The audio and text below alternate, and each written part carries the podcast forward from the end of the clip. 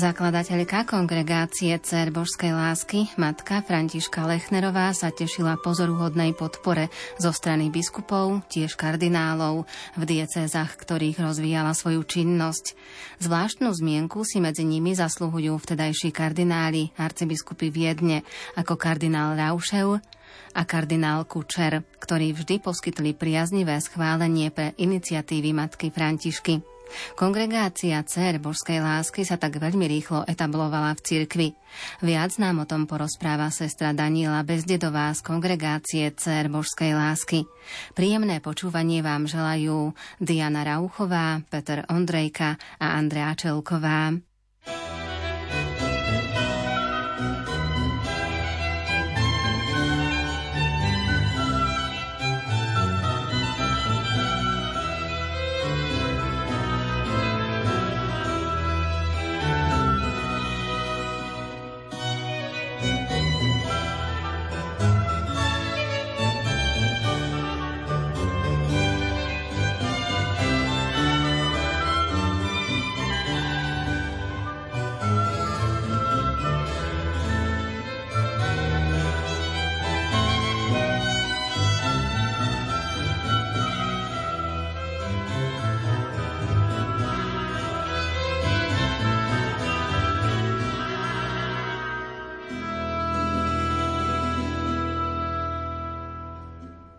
Založení sa spoločnosť ešte nechápala v úzkom zmysle ako rehoľná spoločnosť, ale ako dobročinný náboženský spolok povolený občianskými úradmi.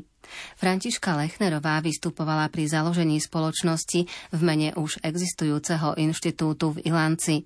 Keby sa pokúšala založiť novú náboženskú inštitúciu bez finančných prostriedkov, bola by musela nezávisle od skutočnej situácie splňať požiadavky štátneho a cirkevného práva, čo by v tej chvíli nebola zvládla.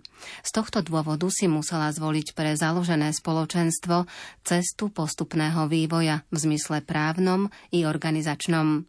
Aby Františka Lechnerová dostala povolenie k založeniu dobročinnej inštitúcie, musela sa odvolať na právo spolkov z 15. novembra 1867, ktoré bolo po 1. januári 1868 záväzné. Bol to zákon o zakladaní a pôsobení rôznych spolkov a spoločností. Náboženské a charitatívne motívy ako Božia sláva, služba blížnemu z lásky k Bohu zodpovedali aj františkyným túžbam. Môžeme to vnímať aj z listov kňaza Johana Fidela de Poza, ktorý spolu s Františkou založil podobnú spoločnosť. V listoch Františke nachádzame aj tieto myšlienky.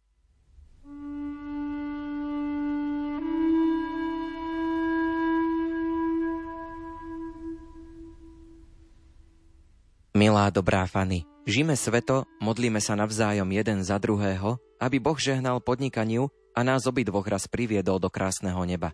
Všakže, dobrá Fany, zostanete mi vždy dobrá. Budete žiť sveto, budete pracovať so mnou na Božiu slávu a pre všeobecné dobro.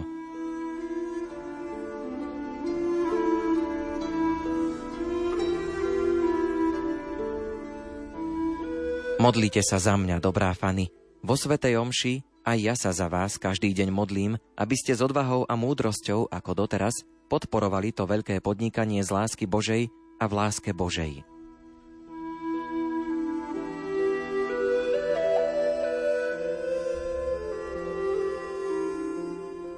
Vôbec, dobrá Fany, prijať všetkých, ktorí nás navštívia, zdvorilo a priateľsky z pravej kresťanskej lásky a úcty voči človekovi ako Božiemu obrazu.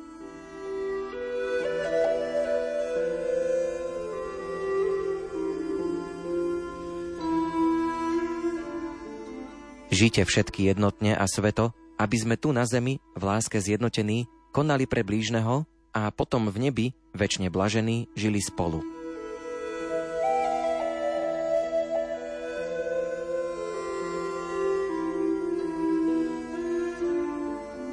Že vám prajem všetko skutočne dobré, čo sa len môže s kresťanskou čnosťou spájať a obzvlášť dokonalosť života v činnej láske Božej, čo je cieľom mojej dobročinnej spoločnosti božskej lásky.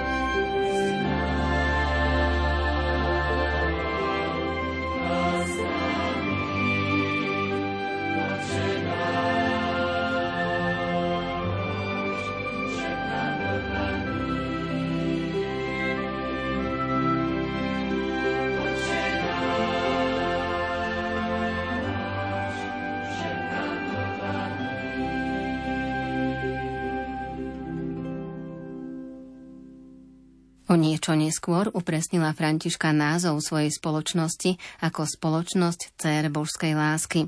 Prvýkrát sa tento názov objavuje 2. januára 1869, druhýkrát v liste zo 17.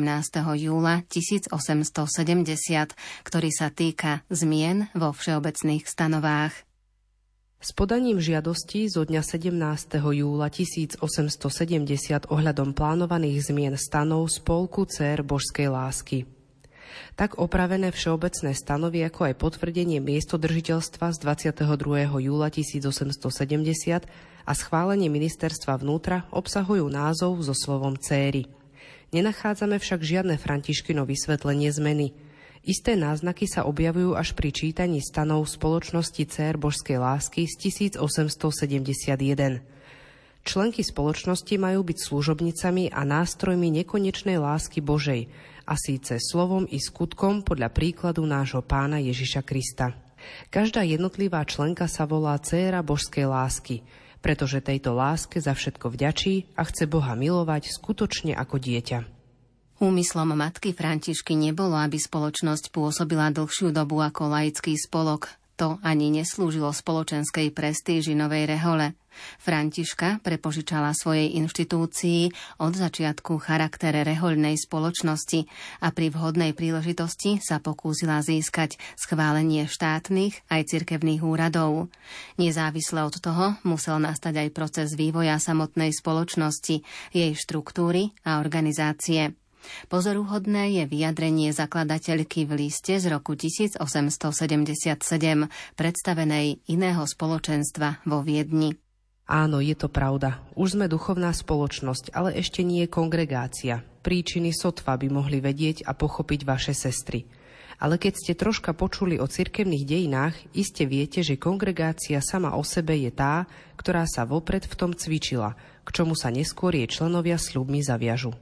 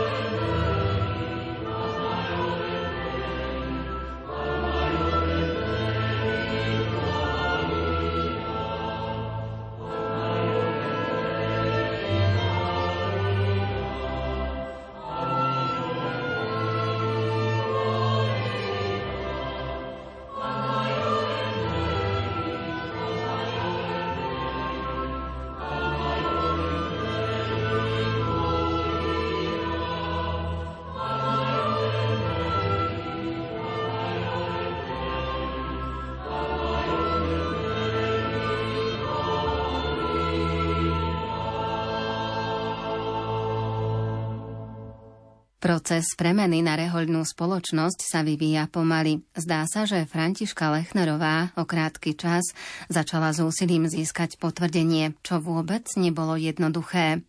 Trvalo to niekoľko rokov.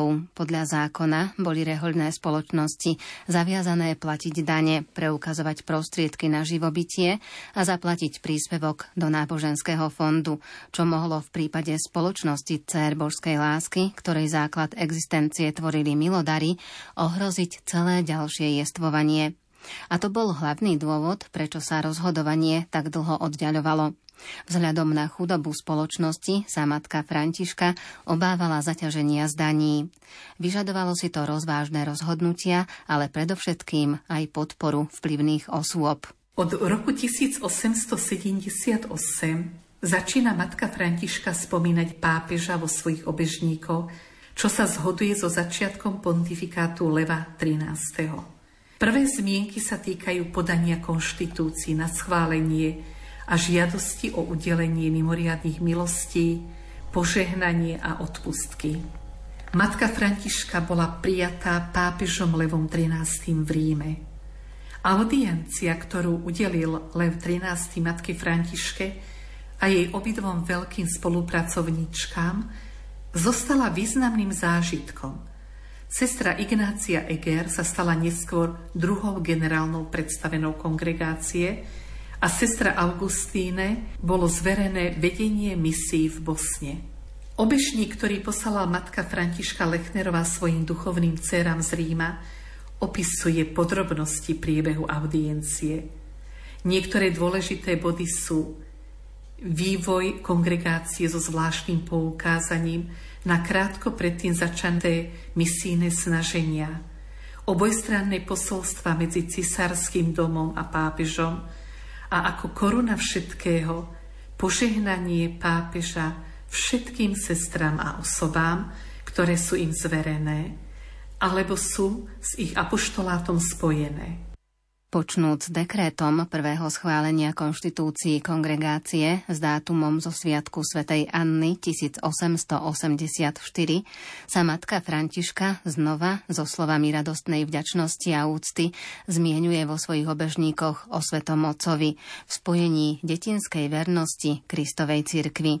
Na záver obežníka, keď mala matka Františka potvrdenie pápeža, Posilňovala svoje sestry v ich povolaní, aby nás upevnil v dobrom, aby sme boli pravými cérami božskej lásky, verné deti Svetej Cirkvy. V tejto istote bola poslaná cirkvou a rozvíja tak misionársky duch, ktorý bol matke Františke od jej mladistvých rokov živý. Misionárska angažovanosť mladej kongregácie.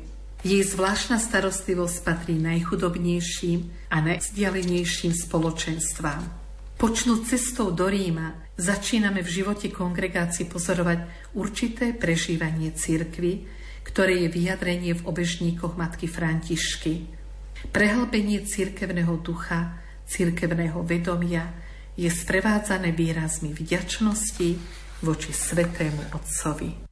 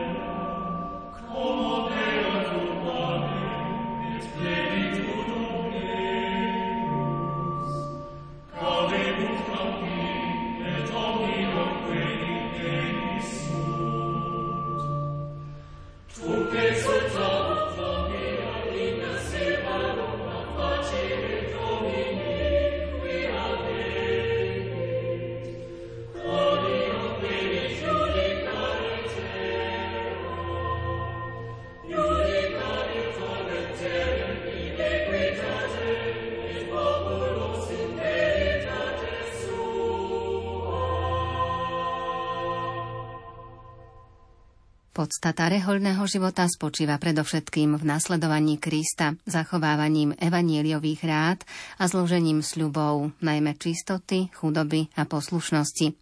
Ak je život podľa evaníliových rád spoločný pre všetky formy rehoľného života, potom praktické pokyny k ich uskutočneniu a k znútorneniu nariadení tej ktorej rehoľnej spoločnosti zahrňajú a prepožičiavajú jej vlastný duchovný štýl, čiže charizmu kongregácie. A tak sa v lone církvy rozvíja jedna kongregácia.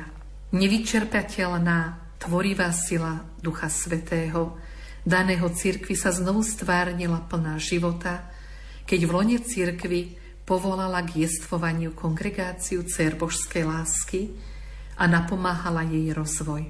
K uskutočneniu tohto plánu našla Božia láska v srdci Františky Lechnerovej ten najpriaznivejší predpoklad pre prijatie neodplatiteľného daru Ducha Svetého – v duši matky Františky prijatý a vyzretý plán Božej lásky sa stvárnil a uskutočnil v dynamizme nepredvídaných perspektív, v otvorenosti voči pôsobeniu Ducha Svetého. Matka Františka Lechnerová sa vždy usilovala zodpovedať Božím plánom, a pán nespočetne krát vyskúšal úprimnosť ochoty svojho biedného a slabého nástroja, ako sa ona sama nazývala, aby všetkým ukázal, že tu pôsobí jeho ruka. V tomto procese zjednotenia svojej vôle s otcovou musela znašať Františka nespočetné utrpenia. Tak môžeme bez nebezpečenstva upadnutia do omilu povedať, že tento Boží plán, kongregácia Cerbožskej lásky, vedie cez srdce ženy, ktorá pre tento plán božskej prozreteľnosti veľa vytrpí.